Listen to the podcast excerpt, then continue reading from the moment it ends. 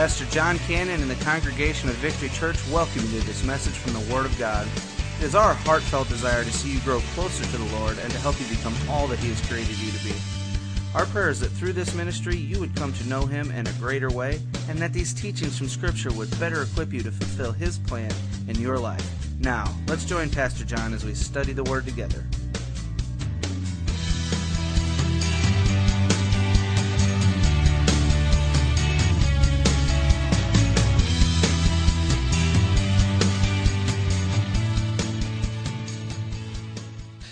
All right, I want you to, um, to focus with me here for just a moment. Today I'm going to finish up the series of messages titled The Pathway to Victory. Uh, now, it's kind of a tongue in cheek title, if you will. There's really a twofold reference to this title. First of all, is that, guys, you realize that God wants us to live a victorious Christian life. I mean, he, he, doesn't want us to live defeated as a child of God. He wants us to live in victory. And in order to do that, there's some things that we must do in our own life after we've accepted Christ as our Savior to grow in our faith to be able to, to live this life of, of victory. But also here at Victory Church, we have a, a pathway, if you will, or we have steps that we try to lead everybody in our congregation down, and we title it The Pathway to Victory. And we started, what, six or seven weeks ago, I guess, with the very first one. If you look on the far back side of the wall there, here are the banners, and here are these seven steps that we are strategically doing ministry in. We have leaders for each one of these areas. We, we, have, um, we have some strategy in each one of these areas uh, to help us grow. But it starts in the very back with honor. When we come in, and, and one of the first things that I want to take place when, when we gather together on Sunday mornings or on Wednesday night for our worship and then our Bible study on Wednesday evenings at 7. I want us to engage in worship. I mean, there's something about corporate worship. There's something about when God's people come together with one heart, one mind, in a spirit of unity, focusing on God and worshiping together. So whenever we come in here and sing these songs, we're not just taking up time. I promise you, I can preach for an hour and a half, right? I mean, we're just not looking for, for a time slot to fill and something to take up time. We're trying to prepare our hearts, prepare our minds to get engaged with God uh, and, and to connect with Him in a spirit of worship. So that's the first one, and you can go back and hear that whole message I preached on worship. The next one is, is to connect with each other, to have that fellowship. Obviously, we want you to connect with God first, and that's through salvation, being born again, accepting Christ as your personal Savior, realizing that the gospel of Jesus Christ is all you really need to be born again. And that just simply realizes that we're all sinners, that Jesus is sinless. Hello? And that he died on the cross for our sins. He was buried. He rose again the third day. And we trust in Jesus Christ as our Savior. That's the beginning. That's the connection that we make with God. But then we want to connect one with another and have that true koinonia. The Greek word for fellowship in Scripture is that koinonia. We're really sharing life together. It's the ebb and flows of life. It's the, the burdens that you may be carrying. We are to come alongside you and fulfill, and Jesus said, fulfill the law of Christ when we help carry your burden burden, when we, we laugh when you are laughing, we rejoice when you are rejoicing, we weep when you are weeping. And of course, realize we can't do that at a, a church this size with everybody all together, but we can certainly do that in small groups. And so we want to encourage you to get connected in our small groups and thus connecting one with another. That's the second step. The third step is to grow, to get into the Word of God and we really start to grow in our spiritual life. And that's one, probably one of my favorite messages that I've preached in this entire series because God's going to take us three places to grow us. Right? Do you remember that message? He's going to take us where? He's going to take us to the garden right?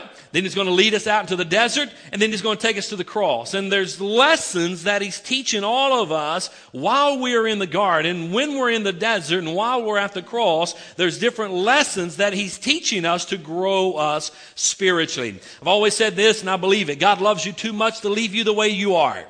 Hello? Uh, he wants to conform you into the image of his son. And that's the whole process of sanctification that takes a lifetime ultimately to be completely sanctified when we're in the Lord's presence. That's grow. Then we have serve, where we all need to find our, our niche, find our shape, find our place of ministry, where God has gifted us, what He, what He, what talents we have, and where we're to use those within the local church. And we talked about, about ministry and serving. And then we went back and we talked about evangelism. That's to reach. And uh, we had class 401 this past week, and appreciate all those that came to class 401 and had a, had a good turnout there and, and great lesson. And, and uh, I've tried to edit that thing down. I think John said it was still like two and a half hours, but, but he said it was really good stuff that they were in. And uh, so, anyhow, I want to encourage us all to reach our circles of influence, and we teach you how to do that. And, and that's the next step on evangelism, how we're to reach those that, that don't know Christ, and we're to share the gospel of Jesus with them. And then last week we spoke on, or actually I had Paul speak, I was gone, spoke on stewardship, and stewardship really is just managing all, everything. We realize at Victory Church, and this is something I've preached for the past uh, 14 years or so since I've been here, that, that really stewardship can be summed up in four words. What are those four words? Do you remember? God, yeah, that's it. God, man, I'm so glad you guys remember that. It kind of makes me feel good when I know, man, I've studied, I preached, I drill, I drill, I drill, and, and you get it. That's good stuff. I, I, you encourage me this morning. But God owns it all, right? I mean, it's all His. I'm just a manager of what He's placed in my possession and how we need to be good stewards of our money, of our time, of our talents, everything. And by the way, uh, we don't have to apologize to preach on tithing. Uh, I believe it's, it's a command of God, just like not forsaking the assembly of ourselves together is. I don't have any problem telling you you need to be in church on Sunday. The Bible says that. I also don't have any problem telling you you need a tithe. And what is the tithe? 10%. It's, it's God's command, right? And we need to be tithing. And really, where your treasure is, Jesus said, there will be your heart also. So really, the money area of our life is a pretty good indication of where we are spiritually in our life. Go back and you go back and look. Look at your check register. Look at your checkbook. Pull out your online account, which is what I do. I haven't written a check in years and I don't even balance in a checkbook. I just go online and there it all is. And I kind of work it right there. And, and you can go through and you can pull out the line line items and you can see what you are investing in. And the things that you are investing in the most, you know what that tells me about you? You know what that will tell you about yourself? That's what you're passionate about. Say amen or on me, but stay with me here, right? I mean, where your money goes, there's where your heart is, right? A good illustration of that is I don't know how many does the stock market, and and um, man, what a, what a risky business to, to be involved in today. But uh, but I promise you this: if you have zero stock in General Motors, I doubt that you're going to pull out the newspaper or get on the internet and find out what the stock is in General Motors tomorrow morning. You probably have no interest in that whatsoever because you have no money vested there, right? But you take $100 your hard earned money and you buy $100 worth of General Motors stock, I guarantee what you're going to be doing tomorrow, sometime, either tomorrow or next week, you're going to be looking there to see what that stock is, right? Why? Because you gave to that. And God knew that. He knew that where we place our money is where our heart is going to follow. And so I want to encourage you, man, I want to, I want to challenge you, tithe. I've, I've heard preachers say this. Well, just start somewhere. Uh, some folks have come and say, "Well, I don't know that I can give 10%." And I've heard preachers say, "Well, just just start somewhere. Give a 1%, give 2, work your way up to 3." I say that's hogwash. Hello? God's word doesn't tell me to start somewhere. Are y'all with me today? Come on now. I just want to be true to God's word. God's word says it's a tithe, which is 10%. It's the first fruits of what God blesses us with. That belongs to Him. And if we're not giving it, we are stealing from God. Look at me and smile real big and I want you to know that's what the Bible says, okay? I didn't write the book. The good Lord wrote the book. He called me to teach and preach what's in the book. So if we're not tithing, we are stealing from God. And I promise you, honey, you will not prosper if you've got your hand in God's honey basket and you're stealing from Him. He will slap it pretty hard for you. You may get by for a while, but payday is coming. Hello? Everybody smile. We shouldn't have to, we shouldn't have to fret over that. I trust God. I'm going to give him my tithe. And I really try, try to give more. Uh, you know, I try to look and give beyond. If I, man, if I, I want to give a little more to God's word. because he has blessed me so much. That's stewardship. The last one I want to get to today is leadership, and I got to hurry. I spent way too much time on my introduction here.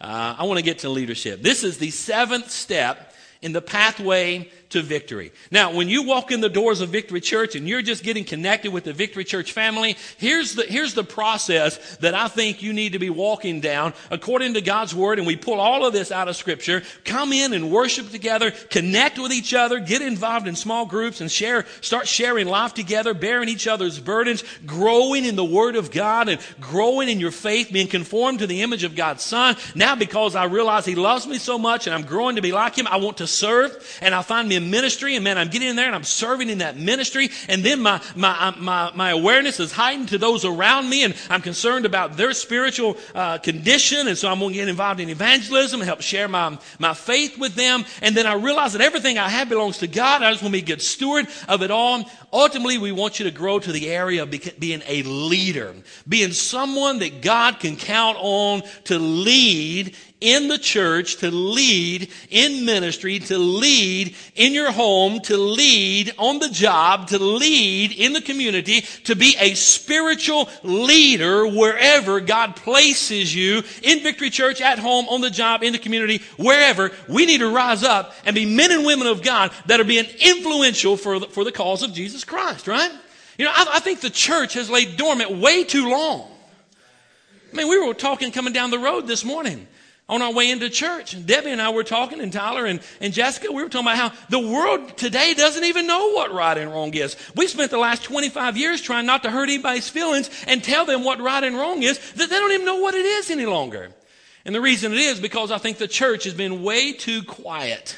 And we need men and women of God to rise up and be influential leaders for the cause of Christ on our job, in our community, in our home, and especially in our church. So I want to talk to you a little bit about leadership today, and, and that being step number seven. Now, there's many different ways we could go in the area of leadership. And I'm going to be sharing another lesson on leadership this Thursday evening with everyone. I hope you'll come back for that, all of our leaders and, and everyone involved in ministry and serving in a particular ministry. I want you to be here for that. I'm going to be talking more about leadership there. But today I just want to glean a little bit and, and really, there's seven areas where I want to look, so I, I've got to go quickly. I don't have time to park in these seven, or we'll miss the Daytona 500, right? No, no, no, no just kidding. I, I don't have time to park in all seven of these areas. I would be here for hours if I did. But I want you to look with me in the Old Testament, and we're going to glean a little bit from the life of Joshua. Okay? We're going to look at the life of Joshua and we're going to see some of his life lessons. And, and we're just going to take a journey with Joshua and see how God moved in his life. We all know that Joshua became a great leader, right?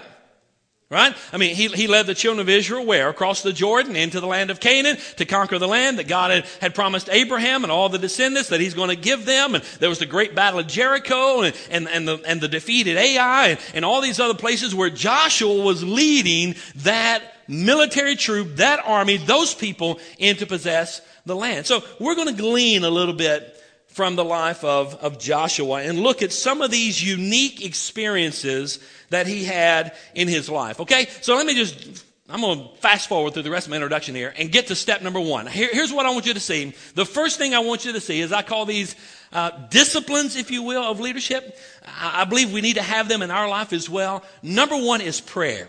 I want you to see how if we're going to be leaders that God has called us to be, we must be men and women of prayer. Now turn in your Bibles to Exodus chapter 17, and we're going to look at verses 8 down through verse number 15. Now the great thing about this passage of scripture, you remember I share with you a lot and as we talk about hermeneutics and the study of God's word, and, and, and on Wednesday nights we're, we're teaching verse by verse the book of Jude, and I want to encourage you to come back on Wednesday evenings at 7 o'clock as we're doing that study together. But but, but oftentimes, as we're studying God's Word, we'll, we'll run across the law of first mention.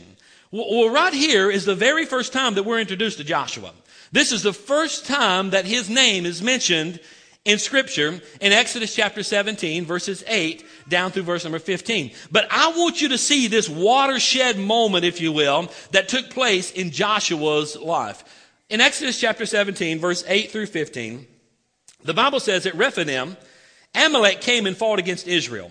And Moses said to Joshua, now here's Joshua, first time he's mentioned, okay? Moses is God's man. Moses is the leader. He's leading them out of Egypt towards the promised land, okay? They're not in the promised land yet. He's leading them out of Egypt towards the promised land.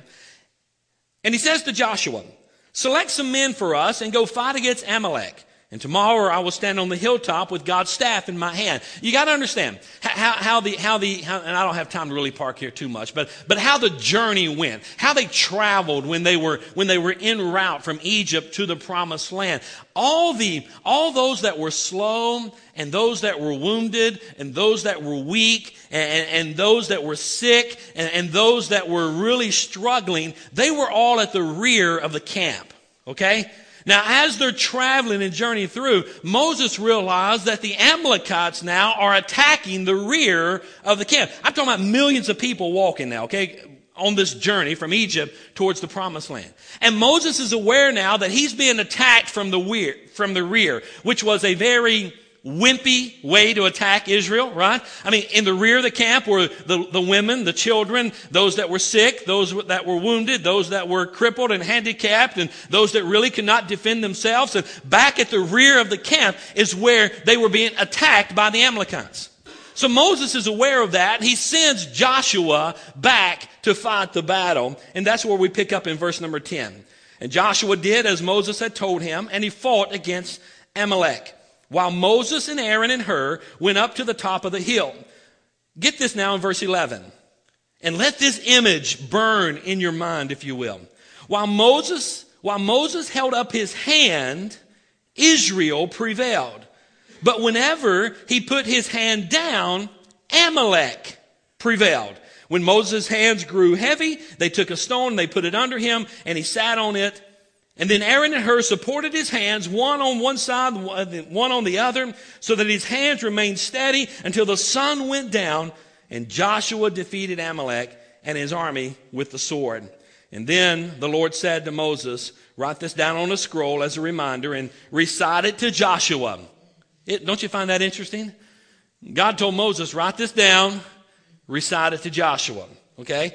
I will completely blot out the memory of Amalek under heaven. And Moses built an altar and he named it, The Lord is my banner. And he said, Indeed, my hand is lifted up toward the Lord's throne. The Lord will be at war with Amalek from generation to generation. Now, once again, this is the first mention of Joshua in scripture. But here I want you to see what it was and how God was preparing Joshua to be this great leader. Now, right now, Joshua is just a soldier.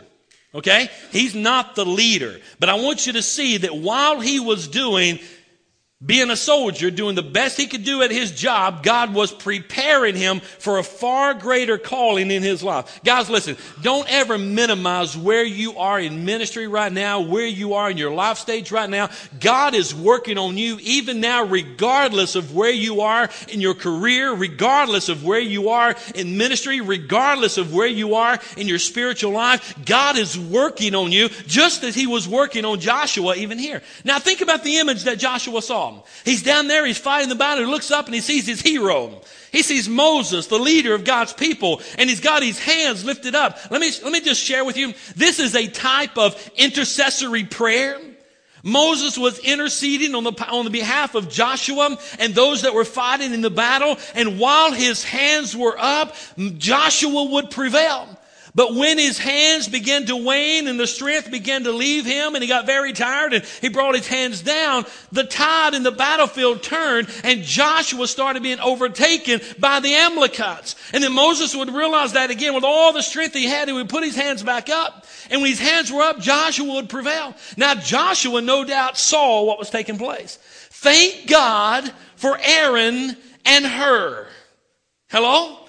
Had it not been for two godly men that realized that Moses was their spiritual leader, but Moses could not do it alone, Moses needed help. I've got a message that I preach how we need men like Hur. Not H E R, H U R. Man, we need some men like Hur. We need, we need some men that have come along like, like, like Aaron and Hur and stand alongside their leader so that his hands could prevail and Joshua could win the battle. Hello? Joshua knew that in order to win the victory, he had to be a man of prayer. This was a lesson that was clearly manifested in the situation and in the life of Joshua. He learned that real power was not in his sword, but real power was when he fell on his face before a holy God and he interceded on behalf of others in prayer. And guys, if we're going to be, and ladies, if we're going to be the leader that God has called us to be, we must be a people of prayer. I want you to look at this next statement I wrote in my notes. I put it on the slide for you. No one, I want you to get this.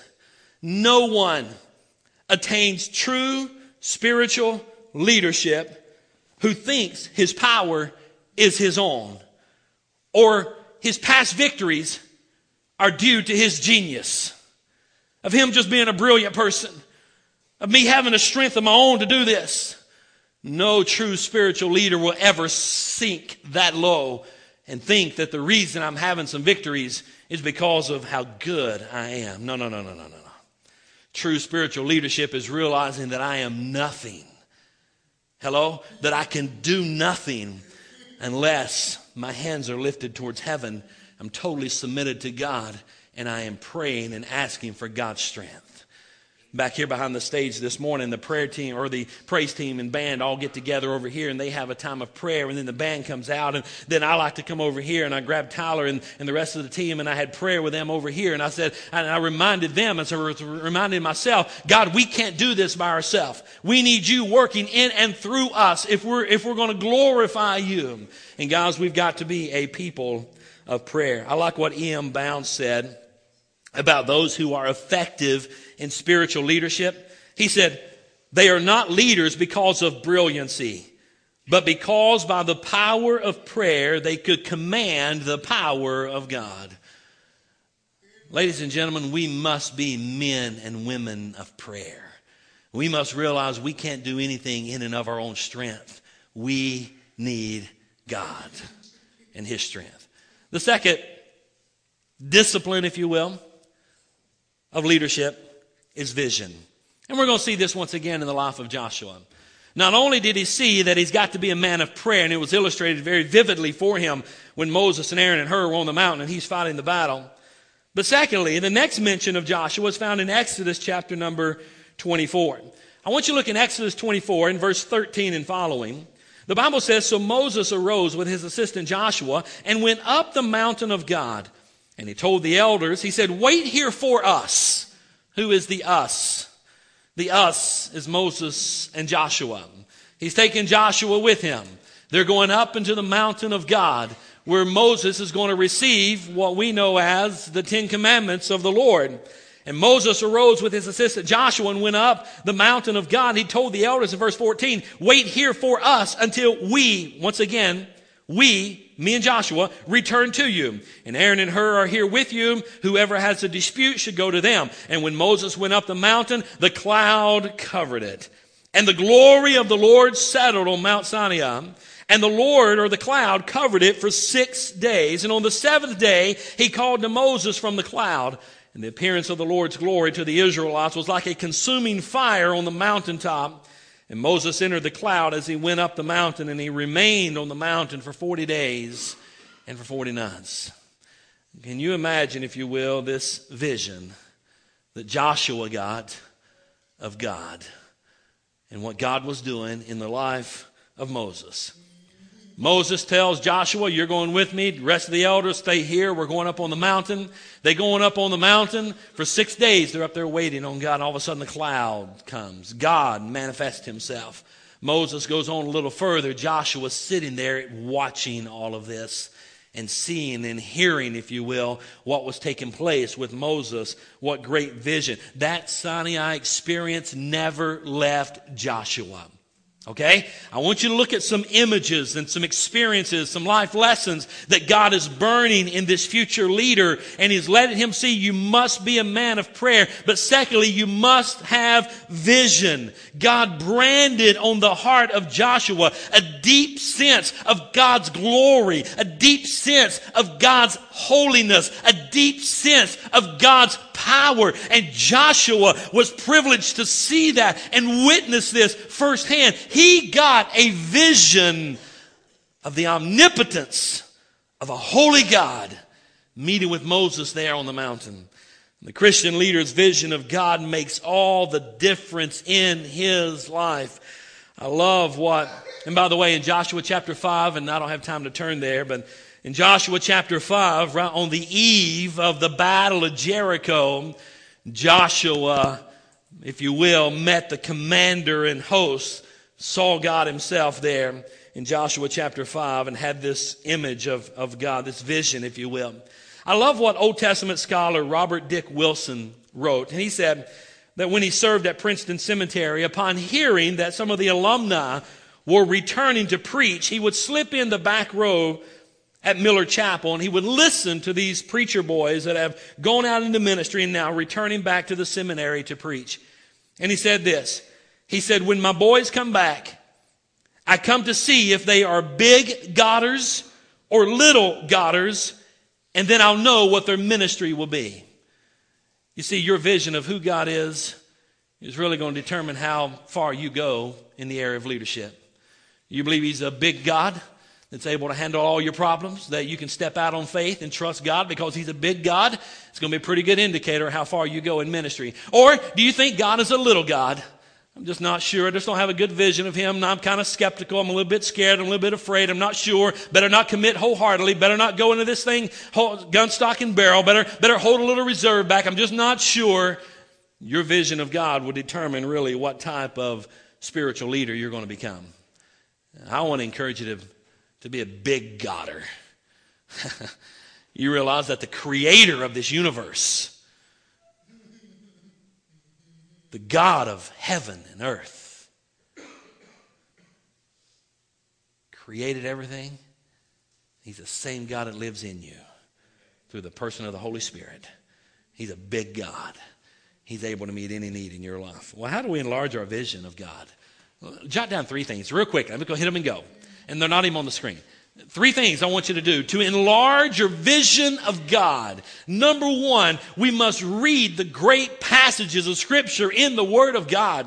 Get in God's Word and see where God manifested Himself to His people and see how powerful He was and see how great He is and see what He did in the life of His people Israel. Get into the Word of God and read these great passages of the great works of our, our Almighty God. That will help enlarge your vision of who God is.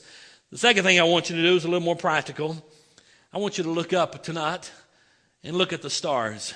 Last weekend, my wife and I went on a little retreat. We went down to a place that's extremely populated called Dora, Missouri. I'm sure you've been there. There's about 85 people that live there.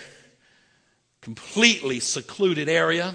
No cell phone coverage, no data, no no nothing, no text messaging, no cell phone service, no internet, no Facebook, no nothing. Completely disconnected from everybody and everything. And there we were. No street lights, nothing.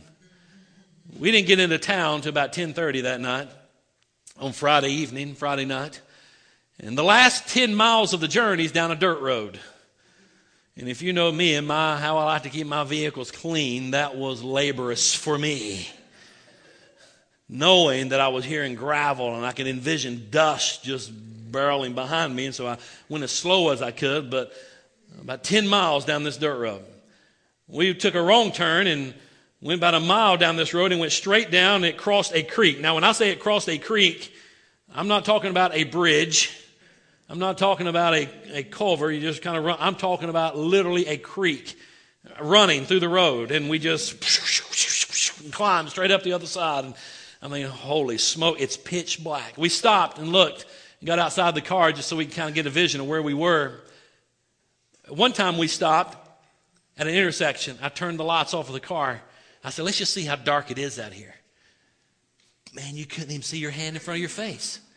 It was so dark. But we looked up. I said, Debbie, look how huge those stars are. Now, the stars are, didn't grow any. They're the same size as what we see around here, right? The difference is it was just so black, dark out there, and they were so bright. It made me think, man, what a big God we have. So to enlarge our vision, I go further with that. I got to stop. I, I, can't pack, unpack that. To, to enlarge our vision, read the Word of God. See what God is doing. Secondly, Paul, stop. Get outside tonight and just look at the universe. Look at the galaxy. Look at the stars. Look at the moon. Get up in the morning. Look at the sunrise. Pay attention when it goes down in the evening. Watch the sunset. Let's, God is, God is, is exhibiting and showing His beauty all around us every day, but unfortunately, we're so consumed with ourselves that we don't even take time to look at it. Well, if you just look at it, it'll help grow your vision of who God is. And the third thing, just pray.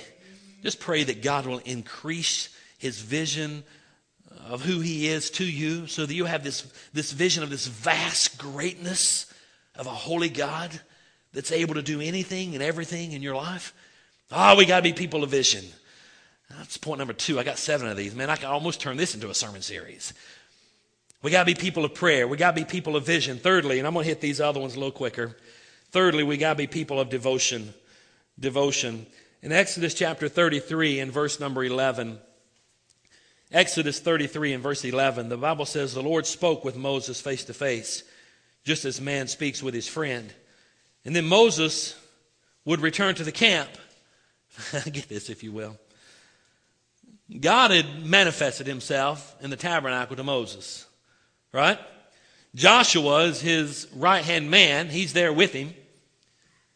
Moses is just finished meeting with God, and Moses is now returning back to his camp. But the Bible says in verse 11 that his assistant, the young man Joshua, son of Nun, would not leave the inside of the tent. Joshua was amazed and wowed by the presence of God that when his leader had left the tent to go back to his camp, Joshua said, I'm just going to stay here. Let me ask you, and there's more, a whole lot more I can say about that. But when's the last time that you just got still, just you and God. And you just was there basking in his love for you, his provision for you, just loving on him and letting him love on you and basking in his presence. Joshua was so devoted. And I believe here he was more devoted to God than he was to Moses. Hello? Guys, don't you, don't you elevate, listen, don't elevate me. I'm just a man that God's called to proclaim his gospel. Don't elevate me. Don't elevate any other preacher. Don't elevate any other ministry leader. They're just people. Hello? Right? If you want to know what type of person I am, go read Romans chapter 3. It, it, it really describes me down to the letter of the crossing of the T and the dotting of the I. That's exactly who I am. I am a sinner. Right? Joshua knew that. Here Moses leaves, and no doubt Moses said, Let's go, Joshua. And Joshua, you go ahead. I'm going to stay here.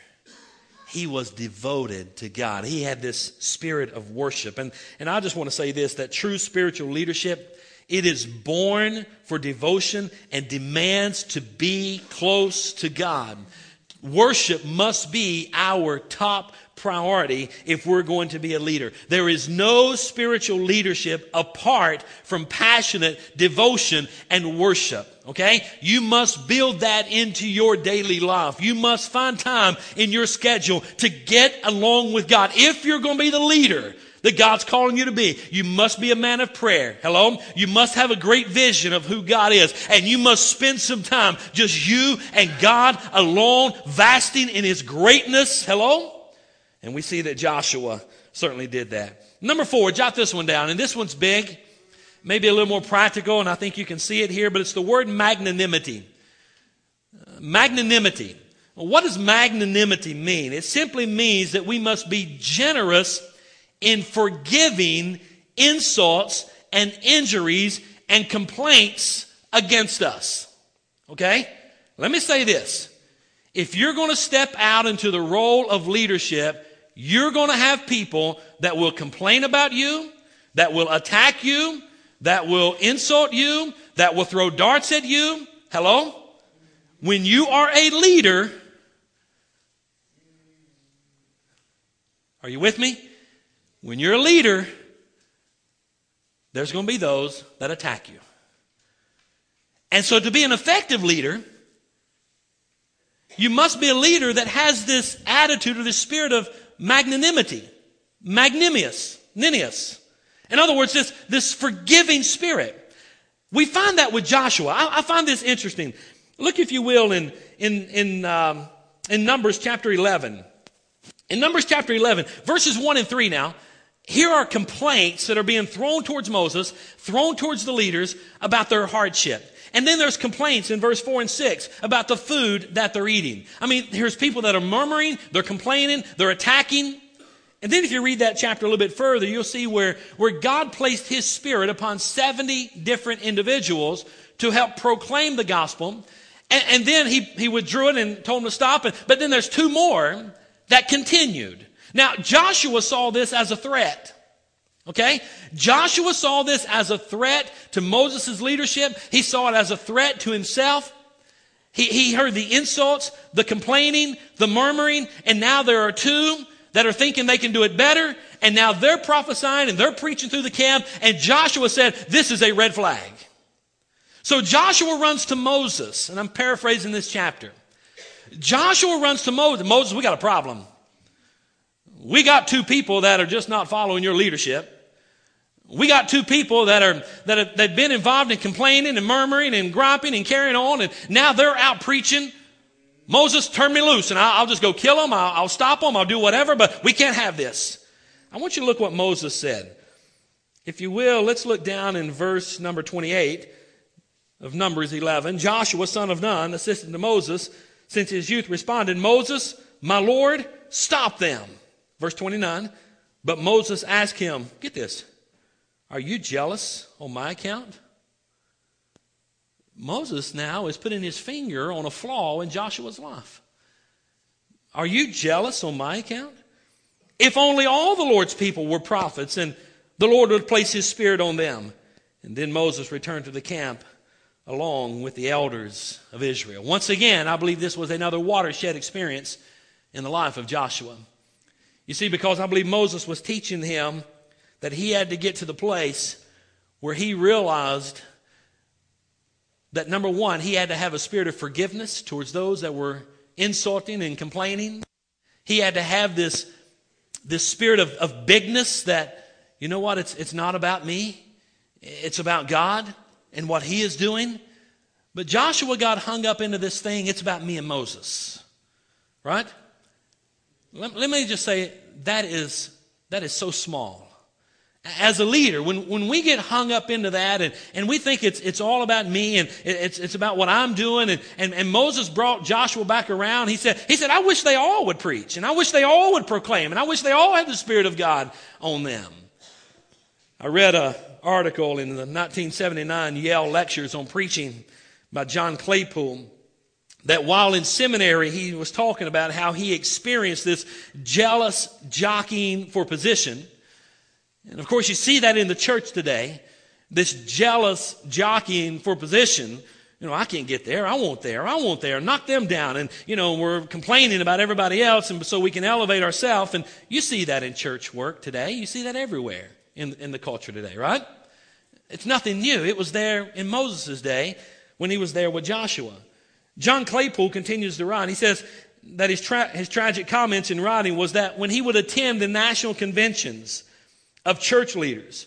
He said most of the conversations in the hotel rooms were either full of envy for a leader who was doing well or scarcely concealed delight over the failure of another. There was this jockeying of position that was taking place. And I believe here to be a great leader, we got to realize it's not about me, it's about God. And we need to, listen, we need to help elevate our brothers and sisters in Christ. We need to grow them into areas of leadership and positions of, of authority in the church. It's not just me. Even in my ministry, and let me say this, and I want everyone to hear this plainly. If you are leading a ministry, oh, I want, I just want to, I want to hit the desk right here, but I'm afraid I'll break it. If you are leading a ministry, it does not mean you do the work, all the work. It means you look around, you find people, and you elevate them into the realm of being leaders in that. The best thing you can do as a leader is work your way out of a job. Do I need to say that again?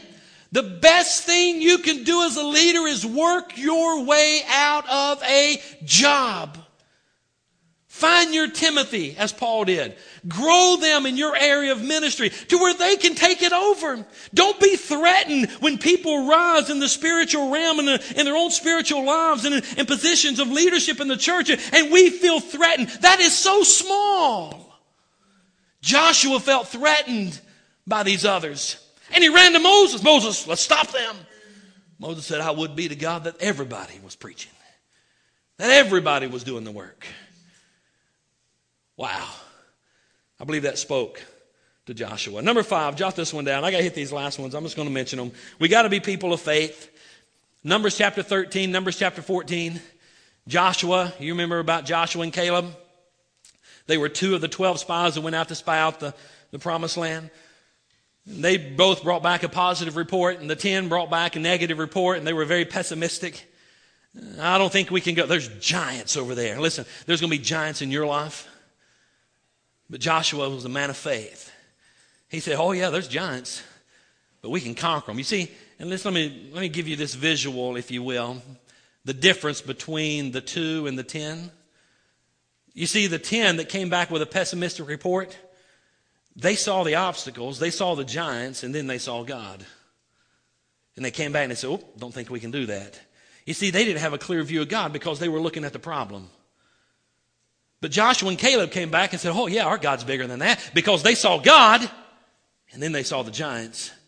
And clearly, when they looked at the problem with that perspective, God's a lot bigger than any giant in your life. So we must increase in our faith. The second thing I want to say, and I guess there's a life lesson there, that the majority is not always right. You see, I don't, I don't necessarily believe in leading by consensus. I don't believe in polling the people and asking them what they would like to have. I believe in getting on our face before God, asking God what He wants, and carrying the orders out. I believe that's what we see in Scripture. That's why, as your pastor, I'll never poll you and ask what you would like to have. Now, if we're going to have a barbecue, I'll ask you, do you want chicken? Do you want whatever? Well, that's okay. But as far as the direction, the spiritual direction, no, no, no. Right? Because one of the reasons is the majority is not always right. I mean, here were, they were certainly outnumbered. Ten said no, two said yes. And obviously, you know the rest of the story. They all died out there, but Joshua and Caleb, and then they finally got to go on. But our day is a day when truth is determined by consensus. Our day is a day when everybody's doing it makes it right. I promise you, that is not living a life based on the authority of God's word. Truth is not determined by consensus. Truth is determined by what God says. Hello? And we must be people of faith. Number six, we must be people of filled with the Spirit. In Numbers chapter 26, 65, and 27, 18 through 19, here you see, you can see where God's Spirit was placed upon Joshua. We must be people that are filled with the Holy Spirit of God. I love what Oswald Chambers says about this. He says spiritual leadership is not a matter of superior spiritual power and it can never be self generated. There is no such thing as a self made spiritual leader. We got to be filled with the Holy Spirit of God. Well, how do we get filled with the Holy Spirit of God? I believe it really comes down to one word, and it's submission. Are we willing to live a life of submission, completely submitted in every single area of our life to the Lordship of Jesus Christ?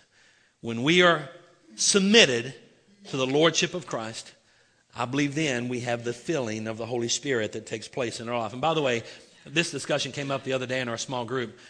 The moment you got saved, the moment you accepted Christ as your personal Savior, you got all of the Holy Spirit you're ever going to get. So don't sit around praying for more of the Holy Spirit. You got Him. The question is, does he have all of you? Hello? You've got all the Holy Spirit you're going to have. So don't pray for more of the Holy Spirit. You've got him. The moment you accepted Christ, the Holy Spirit took up residence. We are now the tabernacle of God. He lives within our spirit. We've got him. The question is, does he have us? Have we submitted to the lordship of Christ? We got to be filled with the Spirit. Number seven, get this one. Another life lesson. Last one. We've got to realize that we are all expendable. The expendability. We're all expendable. God, you realize, guys, God doesn't need you, and God doesn't need me. We are privileged to be able to be involved in the ministry of God here at Victory Church. And I realize every single day that there's another pastor to come in here and do a far better job than what I can do. I know that. God doesn't need me for Victory Church to be successful.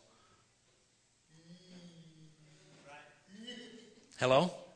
We are all expendable. I want you to realize that. Sometimes we think, and I've even heard people say, well, that church just couldn't make it without me. Are you kidding me? Right? Are you kidding me? Well, that church would go under if I didn't put my tithe in there. Are you kidding me?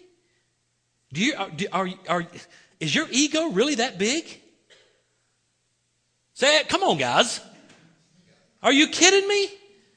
This is God's work. This is God's church. Every single one of us are expendable. What does that mean? We all quit today? Well, if you want to be disobedient to God, just quit today. But I'm just saying, we've got to serve and work, realizing that, hey, I can be replaced. God really doesn't need me. It's a privilege to be able to do what I'm doing for Him. Hello? Moses. If you read this passage of Scripture, Deuteronomy 34, verses 1 and 12, it's the entire chapter. You see where God led Moses up and let him view the promised land. Moses, come here, I want to show you something, son. This is where I was going to let you lead our people, but because you were disobedient to me, you don't get to go.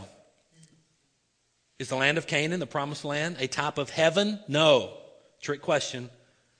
It's a type of victorious Christian living. Moses did not get to go to the land of Canaan. He didn't get to go to the promised land. He got to see it from afar. And God even pointed out, if you read Deuteronomy chapter 34, you'll see where God even pointed out the boundary lines. Look, look over here, Moses. See all that? I'm, I'm going to give them all of that. And then I'm going to give, don't you know, can you imagine being in Moses' shoes at this point? I mean, here's a man, the, I believe the greatest leader, and by the way, it even says that in Deuteronomy 34, the latter part, greatest leader in all of Scripture was, was Moses. You see how God led him and he led all these people up to this point? And now he's standing there, and because of his disobedience, which by the way, you're free to make any choice you want to make but you're not free to choose your consequences. They will come as a direct result of the choices that you make in life. Understand that? And here Moses is now. The promised land. That's it. And God is pointing it out to him, all the boundaries. Look over here, look over there. Look, look way back in that back right corner over there. I'm, I'm going to give him all of that. And he's, he's laying all this out for him in Deuteronomy 34. And then Moses dies. And then God buries him in a place where we don't even know where he's buried. Do we, do we know he's with God today? We, we go to Matthew 17, the Mount of Transfiguration. There we can see we know he's with God because he came back on the Mount of Transfiguration. Transfiguration. Moses and Elijah was there. So, so we know that Moses is with the Lord, but he did not get to go into the land of Canaan because of disobedience, and he was expendable. Would, do you really think, God, are you really? This is your leader. God, you've poured so much into Moses. And he's followed you all the way up to this point, and you're not going to let him take your people across the Jordan into the land of Canaan? God, mm-mm. What a lesson Joshua learned. If Moses was expendable, Joshua lived the rest of his day knowing that God could do ministry without him. And guys, we need to know that. We're all expendable. Now, listen. We've got to serve with that mindset. But it takes all of us serving and working together. But we got to serve knowing that, you know what? This, this thing isn't about me. You know, and I've thrown my hands up and I've surrendered to this thing. I don't know how many times. That God, this is your church. You're do what you will. Lead us in the direction you want. It's not, it's not me. God, it's you. And we got to realize that every single one of us are expendable. So here's some things about leadership. As the band comes, and I'm done, let me, let me throw this out there to you. Leadership is needed in the church today. And I believe this is the seventh step in the pathway to victory that we must learn to implement in our life. Let me review them with you real quickly. We must have a commitment to and a practice of intercessory prayer. We must be committed to the pursuit of, of a great and a growing vision of God. We must have a growing worship of and devotion to God. We must have a big hearted magnanimity that thrills at the elevation of others, even those that may insult us and complain about us. We must have a faith that transcends the doubts of others. We must have a life that's filled with the Holy Spirit. We must have a liberating understanding and embracing of one's expendability. I am so privileged to be the pastor of this church. And I am so privileged to be involved in what God is doing through the ministry of Victory Church. I want to be a man of prayer. I want to be a man of vision. I want to be a man that's devoted to God. I want to be a man of magnanimity that has this spirit of forgiveness, knowing that people are going to slander your name, people are going to start rumors and lies about you, people are going to criticize you. And honey, I've lived through all of that. But I'm praying every day God, I don't want to be a bitter person. I don't want to live the latter years of my life as a bitter, angry person.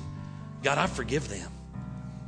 I forgive them because I got to be at peace with myself and God. I can't carry that. We got to be people that are willing to forgive. And I pray, God, help me to be that person. I want to be a, I want to be a man of faith. I want to be a man that says, God, I believe with you all things are possible. God, me and you make a majority in anything. We can do this. And I promise you, buying this 21 acres of land and building this building, it it, it tried my faith at times. But I just believe there's a big God in heaven that has led us to this point, and He's going to continue to lead us here at Victory Church. Hello? We got to be a people of faith, and I want to be a man of faith. I also want to be an individual filled with the Spirit of God. I want God's presence and power and spirit to rest on me. Now, I'm not a perfect man. And if you watch my life under a microscope, you're going to find my flaws. And I'll tell you, they're there. But I want to be a man that knows that I can't do anything without Him. And I want Him to fill me with His presence. And I want to be in total submission to everything that, that He has in my life. I want to live under the Lordship of Jesus. And I want to fly His banner. And it's about Him, it's not about me. And the last thing, I serve every day, realizing that this church will continue tomorrow if I'm pulled off the scene today because God doesn't need me to lead Victory Church. This is His church. I am expendable, and I know that. I think when we apply these seven things to our life, I think it helps us to rise to be that spiritual leader that God wants us to be. Those are some life lessons that Joshua learned. I hope you were able to jot down some of these references, that you'll spend some time studying that yourself some great life lessons. I wonder as every head is bowed and every eye is closed, and if you're here today and you've never accepted Jesus Christ as your personal Savior, I just want you to know that's where it all begins. And just right there where you're sitting, you, don't have to come forward, you don't have to come shake a hand, or just right there where you're sitting. Let's do business with God right now. Just realize that you're a sinner. Realize that Christ is sinless. Realize He died on the cross for your sins. He was buried and He rose again. Just believe that. And then ask God to forgive you. Pray something like this. I won't help you pray. Pray something like this. Just say, Dear God, I realize that, that I'm a sinner in need of a Savior. And I pray, God, you forgive me of my sins and you come into my life and you be my personal Lord and Savior. And I believe you died on the cross and the sins of the entire world were placed upon you there, and I believe you were buried. And I believe you victoriously came out of the tomb the third day. And right now, I want to receive you as my Lord and as my Savior. I give you my life. I give you my heart right now. Also, as heads are still bowed and eyes are closed, if you're here today and you've already accepted Christ as your Savior, but maybe God has struck a chord in your life as we've talked about these seven areas of leadership, life lessons in the life of Joshua. Maybe God wants to teach you something. Maybe God has put his finger in an area of your life of something you need to do. Right now, let's just submit to that. I want you right now just to keep your heads bowed, but just lift your hands up to heaven. This is the sign of surrender. Just lift your hands up to God right now and just say, God, we surrender to you right now. Father, we submit our lives to you. We want to live under the lordship of your Son, Jesus Christ. And we want the Holy Spirit to have reign in every area of our life.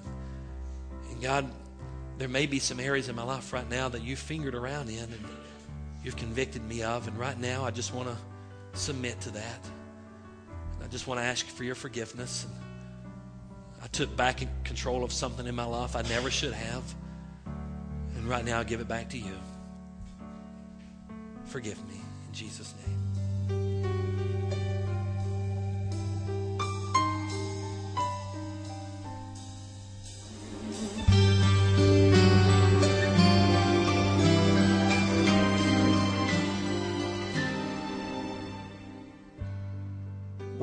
Thank you for joining us for this message from the Word of God. We know that the truth you have just heard will change your life if you believe it and intentionally apply it. If you need someone to pray with, or maybe you just want someone to talk to, please call us at 618 622 9360. That's 618 622 9360. Or you can email us at victory at victorychurchonline.net. That's victory at victorychurchonline.net.